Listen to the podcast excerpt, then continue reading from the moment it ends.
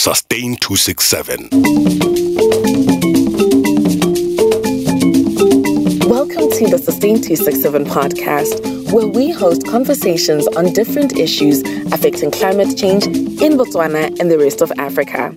I am your host, Patakili Siitse. With the push and advancing of solar energy and electric cars as means to address the climate crisis and reduce the demand and consumption of fossil fuels, I've had a lot of thoughts on what the implications and negative externalities would be for those producing cobalt. For context, Cobalt is a mineral that is primarily used in rechargeable batteries. So you would find it in cell phones, such as the one you're probably listening to this podcast on, electric cars with their rechargeable batteries, and batteries used to store solar power.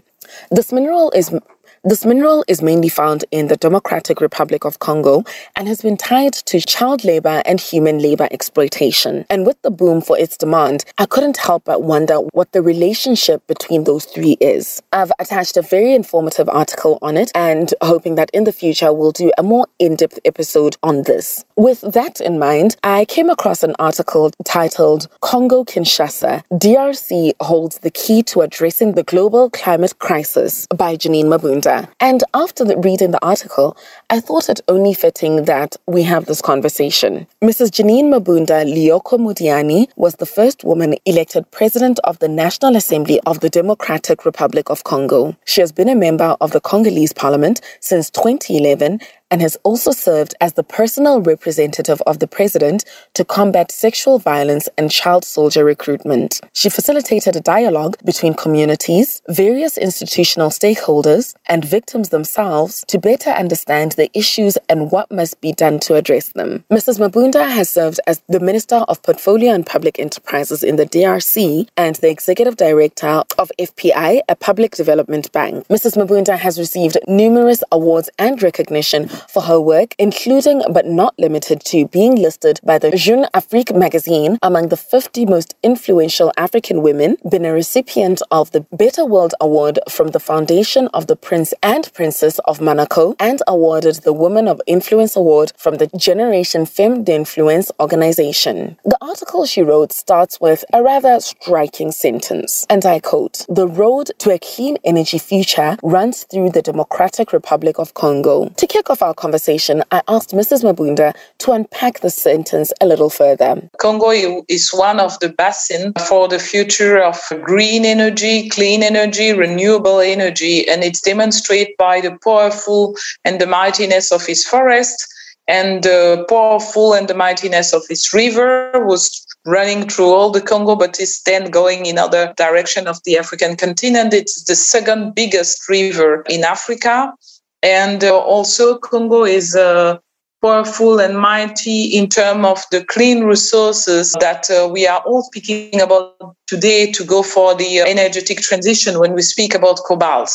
So I find it a little bit sad that all this conversation about this new trend, this new vision about how to maintain our planet, how to save our planet, how to save our continents basically is done, but uh, without giving all the full price and the full recognition to what uh, Africa can contribute and especially what DRC can contribute in this conversation. I would have wished to see this conversation of uh, climate issue, protecting our planet through green, uh, green policy and renewable energy. I would have wished to see uh, more involvement of Africa and more involvement of DRC. I would like the African to be part of the conversation because they are part of the solution. I would like DRC to be in the center of the conversation because uh, DRC combine a mix of all the tools needed for a green future of our planets. And sometimes I have the impression that uh, we are just guests uh, while basically in terms of uh, the resource and the tools we have as African and as DRC, we are, I would say, the landowner or the key to the, the, the, the green future transition. And we are part of the solution, and we should not be treated as guests, allowed to sit on a table, but being like the owner of the table, because the cobalt resources in DRC, if you look at it by comparison to any place in the world, is quite impressive. Uh, definitely. On being guests and on doing more. Recently, there was the US President Joe Biden's Leader Summit on Climate. And there were five African countries who were invited of the 14. One of them was the president of the DRC. Exactly. And, yeah, and one may say that Africa's participation in the summit reflects the con- continent's responsibility as an actor in the world's effort to reduce emissions and limit global warming to 1.5 degrees Celsius. But how much more must be done, and by who? No, I think it was a, it was a good thing finally that USA was been out of this conversation under the president administration is now taking the seriousness and taking the lead with other countries about this conversation. And it was also great that the president, the new president Biden, has invited five African countries for their impact uh, on this conversation. So now there is many stakeholders, and I understand that uh, it's very, it's not easy and it's challenging to get the right balance. But I will say that it's the kind of beginning we would like to see. President Tshisekedi has been very clear about what our country, what the region has African Union head can contribute for this goal of uh, zero emission. It should be said that Africa is only producing 7% of the, the, the polluting emission compared to the rest of the world. So why while while we are the less polluting the less polluting continent, it's not shown in the recognition and in the compensation that we can get from that. And I think as African, as basin of the future of the world through this green new green vision we should we should plead for more in a responsible manner because yes it's good to go and transition to green and clean energy but basically, you are speaking about people who are digging cobalt in the sea, for example, or in other country, digging clean resources, whether it's lithium, whether it's cobalt, without having electricity in their own world. So it's an injustice. And to, to have that solved, I think we can combine the global goal of going for green energy and for this new era of uh, clean energy and clean climate transition, but we should not sacrifice the development of African, of African countries or DRC citizen or African citizen without taking into account the fact that they are at the origin of the solution. So that's all I think we should think. Then uh, how can we achieve that? I'm not pretending to have all the solution, but there have been good experience. There have been think tanks who are sitting and thinking about that. And for example, if we speak about how can we help, we speak about cobalt. Cobalt will be a key component in the uh, future car electrical car production maybe why don't we see this company setting up investment and production machine where the cobalt is based because uh, basically if we have uh, investment in electrical car in our countries I think it will spur the development. It will help the development of our countries. Also, people claim that, well, it's good to say now that we have to stop polluting while we are at different stage of for development. Industrialized countries are the most polluting and they, they are at a mature level of their development, while we are still emerging countries and that there is a huge infrastructure challenge, a huge infrastructure gap which needs to be addressed. So, how can we address the climate ambition without sacrificing the basic energetic needs of the one who are more vulnerable on the scale of this this motto or these topics. We're going to come back to the issue of how it's affecting the people of Congo and what should be done. But Something that I still want to ask is so, according to the article, the DRC accounts for 70% of the world's cobalt. This is the mineral that's vital to battery production, which touches on the electric cars, as you were just saying. Uh-huh. And Congo holds the power in this conversation. It holds the power for our future. But why are we not acting like it? What is stopping them from being, to use to use a, a, a less formal term, the head honcho? We are asking to be acknowledged. We're pleading to be acknowledged. But is this really the position we need to be in, considering that we hold, uh, well, the people of Congo hold the power? Should they not be the ones dictating how to engage as compared to waiting to be engaged? How to engage, I think it has started by the example you give. It's to be uh, present and to be vocally and technically present in places where the debates happens. Also, I will remind that this is not new. This is not new. This preconceived habit to get some people in the rest of the world, like the one who are just invited, where the flow and the impulse of the, of the conversation have been set somewhere else. Basically, somewhere else is where the economic force, the economic power, the economic visibility, the economic influence is there. So uh, I don't think that we are sitting on our chairs and waiting to be invited.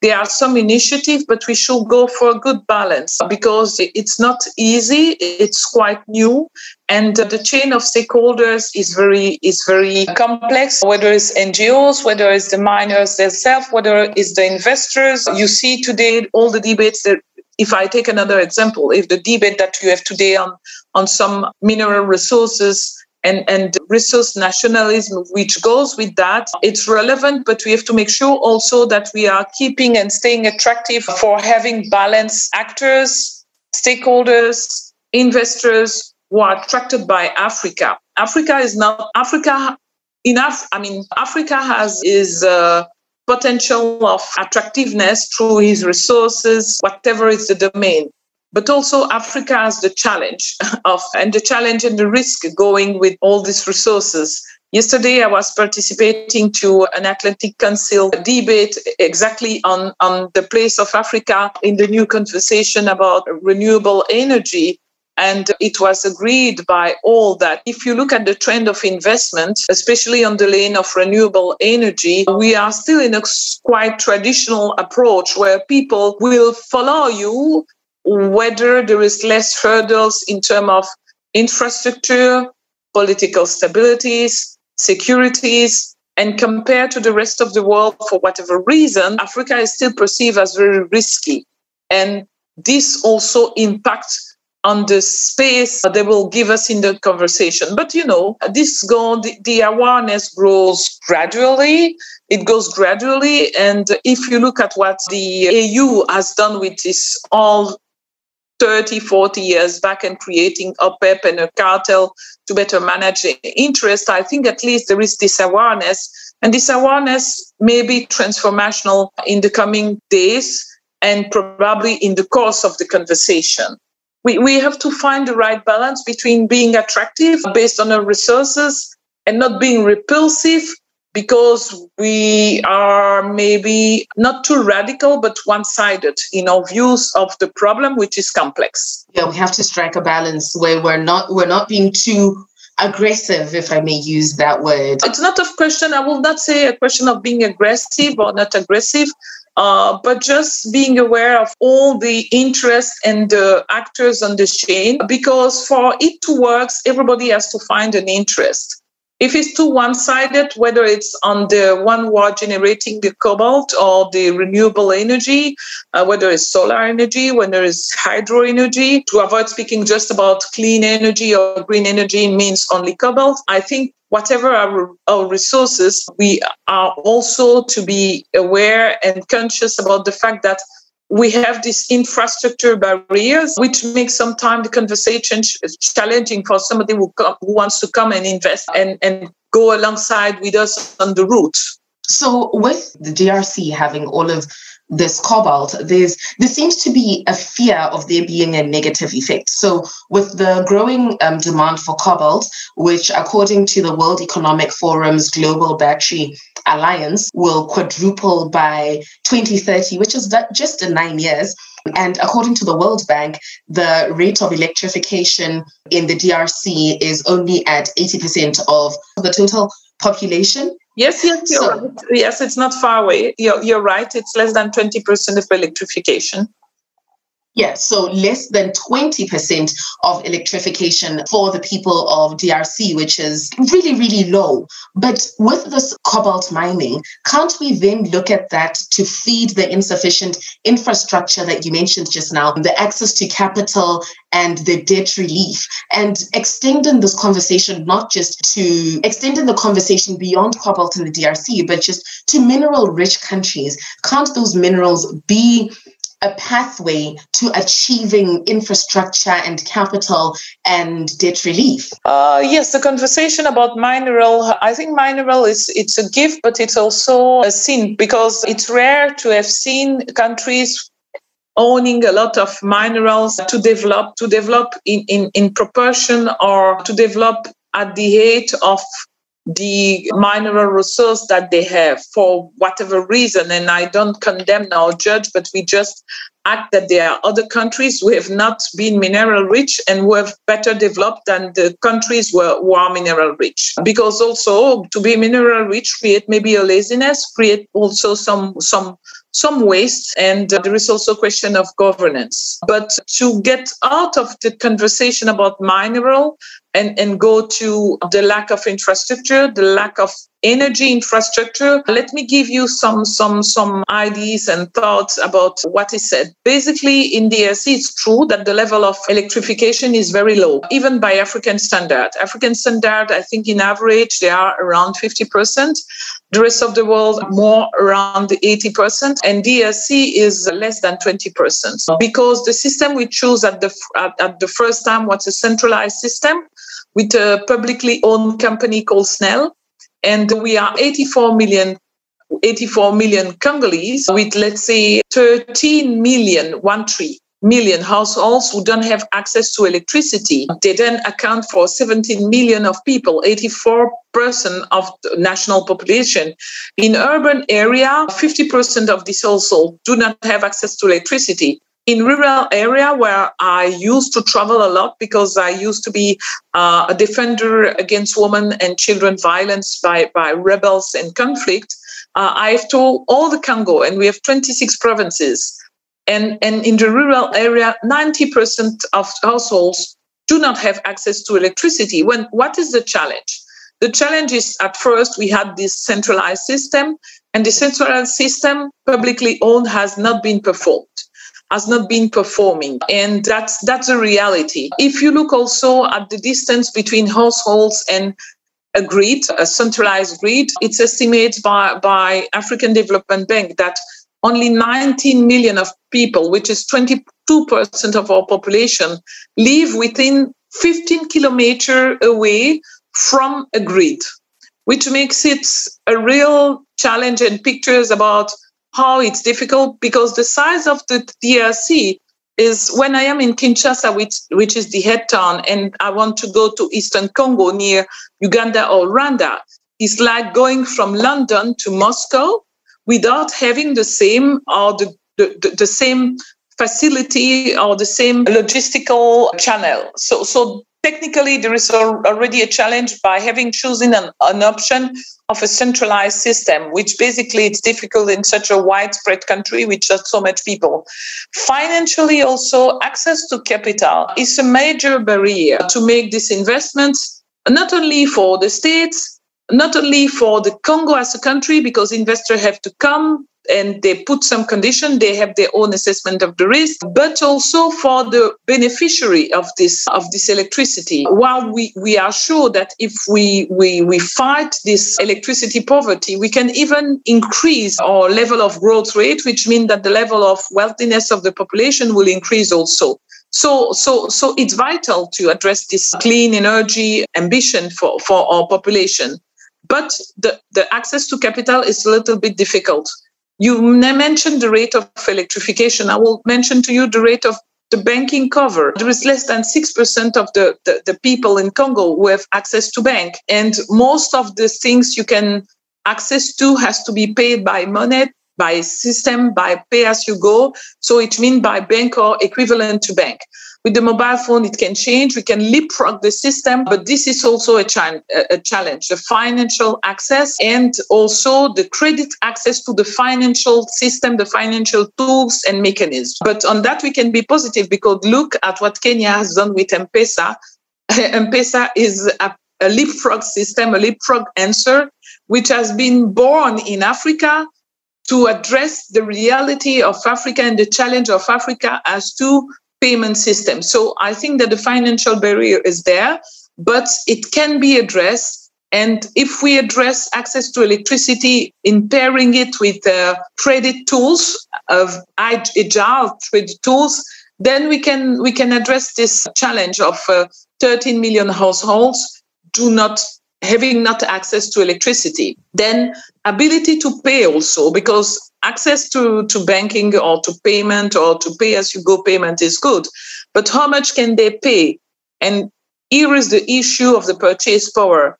A study has also demonstrated that people can afford electricity, but if we go on a monthly basis scheme, they cannot go beyond $20 on a monthly basis. But then compared to that, if I can give you some context and landscape, Congo is also the country where you have 30 million of phone subscribers, whether it's Vodacom or Orange or other minor mobile phone companies. So if you look at the success of the mobile phone company these days, with 15 million subscribers in, in, in one company, it shows that the potential is there and that this challenge can be addressed. But I think we should get away from the mineral scandal of Congo. We should be more creative and we should uh, at least turn this mineral rich scandal in something which is benefiting for more people, for more people. And that's why maybe we can be inspired by creative and innovative uh, financial instrument like why not do cobalt versus road. That's an idea. Mining versus roads. Private sector come invest in clean energy or in clean and renewable resources, like the one we mentioned. And in exchange, they, they build road, but in compliance with they build roads or infrastructure needed by the host country in compliance with the program of this country. There are also other countries, and especially in Africa, where we, they are speaking about oil resources, for example, or diamond resources, like in Botswana. They have created sovereign funds which means that because this this resources is no long term and it can be finished and and and yes it can end up uh, they set up sovereign funds where a portion of this, the proceed of these mining activities or resource activities uh, have been lodged in sovereign funds for the future generation. It's quite new. We have set up in DRC uh, some public parastatal of this way, but it's very it's very new. It has less than one year. So, but that can be ways to protect and, and to secure the future in terms of enlarging, increasing the pace of uh, infrastructure investments. And then there is innovative instrument also like green bonds and all these things, which are recent also, but which may be answer to uh, how do we save and keep, how do we save and protect our future with clean and green infrastructure to be built and create versus the mineral or the mining extraction we are doing today. So it's a challenge about digging today's clean resources for building tomorrow futures with these resources being already used. So, so, so, uh, so the financial challenge is there too. So technical challenge and financial challenge, but it's feasible because there had been cases of country which were in the same situation and as I said, use the leapfrog method and, and succeeded. You see the United Arab Emirates, how they do function today. They are impressive in the way they, they can optimize and leverage the infrastructure they invest over there the initial resources which used to be the oil. So, so I think it's it's feasible. There is a political will needed, and there is a transparency and a clarity to have towards the beneficiary, if not the citizen in general. When you speak of the positivity of minerals and you highlight my country, Botswana, I have, as a Botswana, I've felt the positive effect of our minerals and our diamonds. I'm proud to say I've felt it and I've, I've benefited from them. But not to take away from the positive note that we are on, but this makes me also think what is the reality of the cobalt business on the people of Congo? What has that translated to for the people of Congo? Uh, you're right. It's a good debate, and uh, you you you should also understand that uh, Congo has already only unlocked its uh, mineral-rich assets uh, through rule of the game and regulation only in 2002. In 2002, and uh, remember that between I mean between 97 and 2001, Congo was at war and it was a complicated situation. So it's only when we, we came back to some serenity in 2002 that we issue a mining code. And the mining code at that time was aimed to attract to attract basic, basically investors in a country whose reputation was tarnished by all this conflict and by all this reputation of blood diamonds and all that stuff. So the mining code of 2002, uh, per that time, which was uh, recommended by World Bank as per general best practice standard, was attractive. It was attractive, but with pace of all the joint venture done and with more knowledge about our mineral assets, it came at a conclusion after 15 years of functioning that maybe it was time to review to review our approach uh, because the first approach was really investors oriented, which is good because it has attracted uh, some blue name in Congo about uh, mining investment, whether it's uh, from United States, whether it's from uh, big um, global worldwide traders uh, from Geneva, whether it's Canadian, whether it's Australian. So, so in terms of attracting investor and being an incentive, the 2002 code has worked well. Now, that was the first stage, the, the, the first, I will say, the first phase uh, of this mining attraction policy. But almost 20 years after, people obviously are demanding more. They are demanding more because they also see how you can leverage in doing mining business in, in returning manners. And there is a conversation about what will be the best way to get a fair balance between what the investors is able to generate as revenues and what is left and what will what not what is left but what will be left for the communities so there have been some initiative you know uh, the concept of corporate social responsibility. The south african have mixed that with their policy of integrating involving local citizen in the process by the BEE Black Entrepreneur Black Entrepreneur Initiative. So there is many ways to get the community benefiting from from the mining business, but it has still to be consolidated because obviously it's like an employee and his employer. The one whose employee will always find that he's unpaid. So, like I said, uh, it's complex. It's not easy because mining is capital intensive there is a huge lot of loan waiting on, on the mining project and sometimes it makes the return payback and the return to the community being very stretched and long and that's creating sometimes confusion or misunderstanding. And and i think in these days this conversation is happening to see how we can best improve how we can best improve the return and the outcome for the communities for example, if we speak about Africa, we see how Ghana has worked with its Ashanti Gold project. You can speak about uh, a small community which is in South Africa, which has become a business case even out of Africa, which is called the Bafokeng community. And the Bafokeng community is this community who has been able to be very brilliant and, and smart about how to leverage on your mining resources. And I think the, the, the, the concept of the Bafokeng community about how a community, local citizen can leverage and can tap on their own resources to make a good business model, to make a good development model, a good governance model also, it's very appealing and interesting. So the the case studies that you touch on in I'll just I'll post links to those in the show notes for anyone who would like to read more up on them. And then as we draw to the end of our conversation, like you said, the DRC has had has gone through quite a bit of violence in its past. You previously worked as the special representative to combat se- sexual violence and child soldier recruitment in the DRC. Has there been a relationship between the cobalt mining and the, the sexual violence and child soldier recruitment that maybe needs to be taken into consideration with the increase for demand for the cobalt?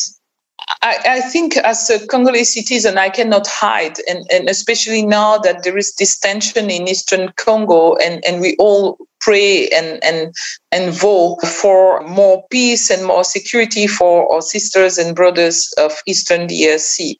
But it's true that it's a constant exercise. You know, peace is not something which is like uh, a fixed resources that you can find in a in a shop and you can buy and stay with that. It's it's it's a collective exercise of a community, a collective exercise of a country, and uh, that's all what we are about since 20 years. And it has also been recognized in international in international papers, in UN declaration that at stake of this conflict in Eastern Congo we always find some stories about mining diggers, about process mining processing unit being placed at the frontiers with other countries in such a manner that it finally feeds the violence because it seems that it's a business and the business is more flourishing when things are disorganized by conflict. So conflict is also helping people to do unauthorized mining business and measures have to be taken for that. That's why we have the, the initiative for transparency in the extractive industry. We have an office for that in DRC, which is trying basically to trace the way uh, mining is is mined or produced and uh, to make sure that it's conflict free mining activities that we are dealing with that's for congo you have also seen that for most of the diamond producer they had been the kimberley process and Congo is very involved in the Kimberley process. This is two initiatives. Now, what shall we think if we see that some neighborhood countries are sometimes exporting more gold or more cobalt or more coltan, tin, I think it's coltan, or more tin than their own homeland is producing.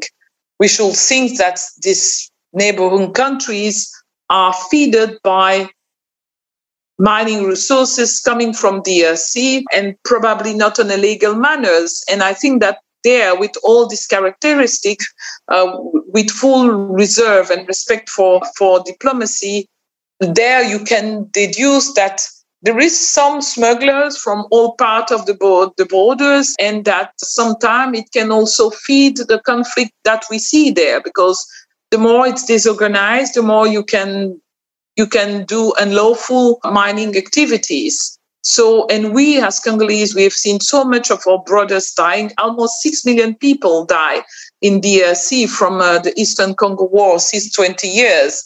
And I don't want to do bad comparison, but yes, we speak about genocide in some other neighborhood countries, but the people who died in Congo are 6 million. It's almost two thirds of the full Belgian population.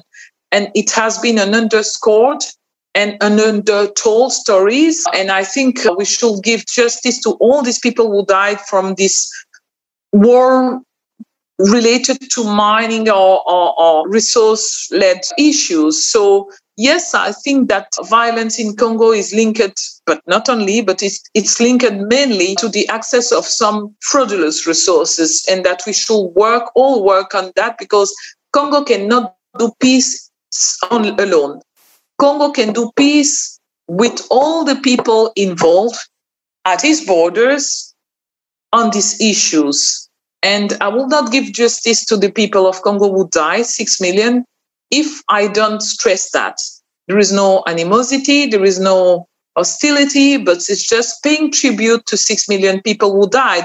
And behind this, this six million, there is also a lot of women who have been raped They've been raped because there were conflict. They've, they've been raped because there were competition and race about access to illegal mining resources. No, it's not all the mining companies, and I don't want to be misunderstood. Usually, multinational companies are very strict on their mining origin and, and, and the mining, the, the clean mining. We are speaking about small and agile and lawful groups who are doing semi-industrial minings in, in conflict zone. That's a reality. And I think that North Kivu, South Kivu, did pay a great, great, great price for this mining led conflict, whether it's internal, whether it's uh, linked with the frontiers and the borders, whatever, and whoever is behind that.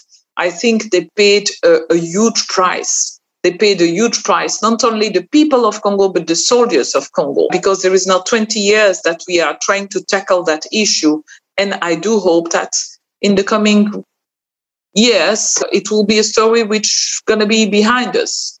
Indeed, Congo cannot do peace alone and it cannot be sacrificed for the benefit of the rest of the world. So, with the increased demand of cobalt from DRC, which will be serving us as the rest of the world, including me in Botswana and the rest of Africans and people off the continent, what should we do as individuals benefiting from that mineral? What should we do as individuals? What should we do as Africans in the region? And what should we do globally? How can we all play a part in ensuring that we're not sacrificing the people of Congo and we're contributing towards the growth, the economic growth of Congo, considering what it's doing for the rest of the world? I think it's both sides because, you know, as I said, I, I, I usually want to, to look at by two lenses the lenses of the one who invests, the lenses of the one who benefits, and the lenses of the public authorities. I think everybody has to play a role in the region. At first, make sure in the region that, yes, this cobalt and this gold and this tin and this lithium that we are using are not coming from conflict zone. And I think there is already a, a huge awareness of that. Then, two, I think Congo cannot do peace alone. And we have all followed the statement done by some high level officials now in Paris for the uh, conversation about the huge indebtedness of the African countries under the leadership of the French president. There had been conversation about Congo, and uh, some leaders of the African continent have expressed their opinion about that. I think some of the conversation deserve to be more balanced and to be more respectful of what has been the suffering of the people of Congo. And the way to do that is the international community and the African region to take people accountable of any blood and any death which is happening in Congo for reason of securing my own borders, which is not Congolese borders, or securing my source of supply for mining or for cobalt or for green and renewable energy. And really, like I said, there is no hostility. But I've seen the reality. I've been a special representative to fight against sexual violence. And uh, if you look at mining or how cobalt or or how bad race about controlling resources in a country which is not yours, out of your borders, has turned down in the suffering of the Congolese people, I think I should be their voice if I can. And and I will ask well, there is this race about cobalt. Why not having the end user, which is basically the one which is the electrical car producers? Why don't we have these people investing directly where the source of the resource is instead of going to a lot of traders who finally are not taking advantage, but not all the traders, but some traders are not paying that much attention to the also negative consequences that a non-well organized uh, supplying chain can can be in terms of pain and, and, and suffering for the citizen of the host country. I have not an answer. I have not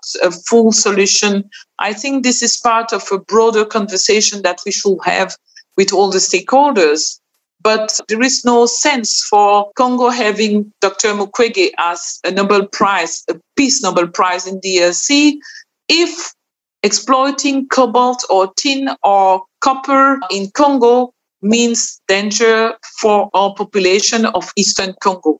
I think the world can do better.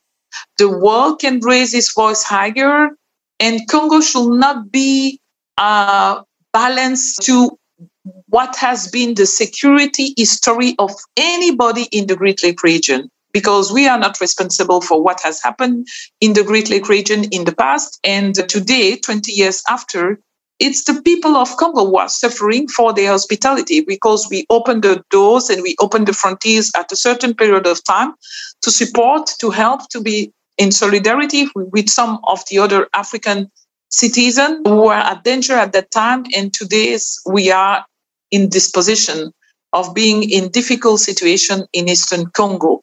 And I think that it's a conversation that where anybody can play a part the regional organization can play a part and they do a lot.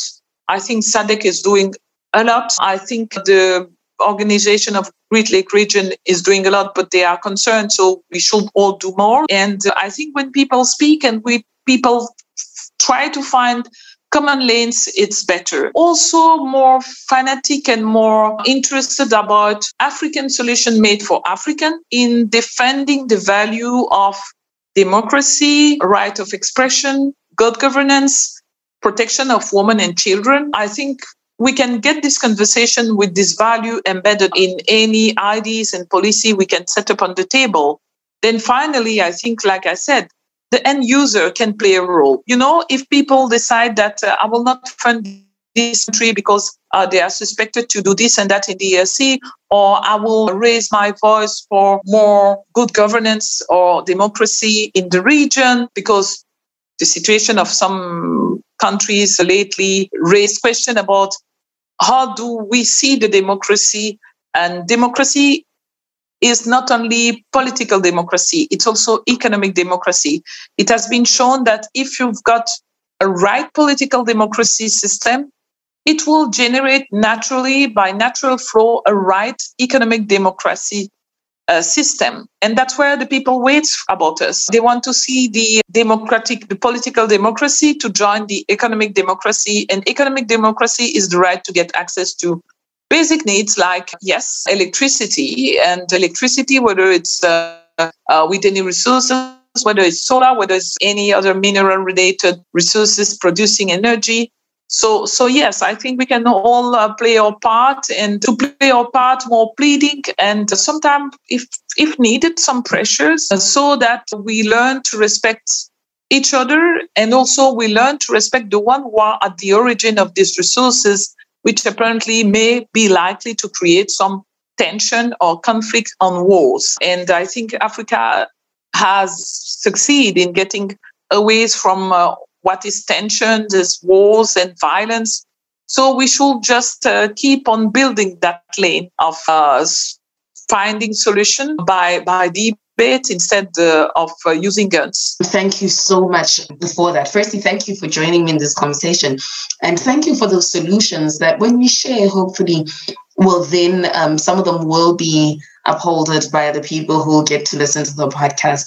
Thank you too, and I hope really that it will go a long way because uh, African has shown in the recent past that they can also give lessons to the rest of the world. And uh, we've got the value, we've got the culture, we've got our heritage, and we should leverage more on that. Look at what has happened on the COVID 19. It's a true example about how Africa can be strong when they want.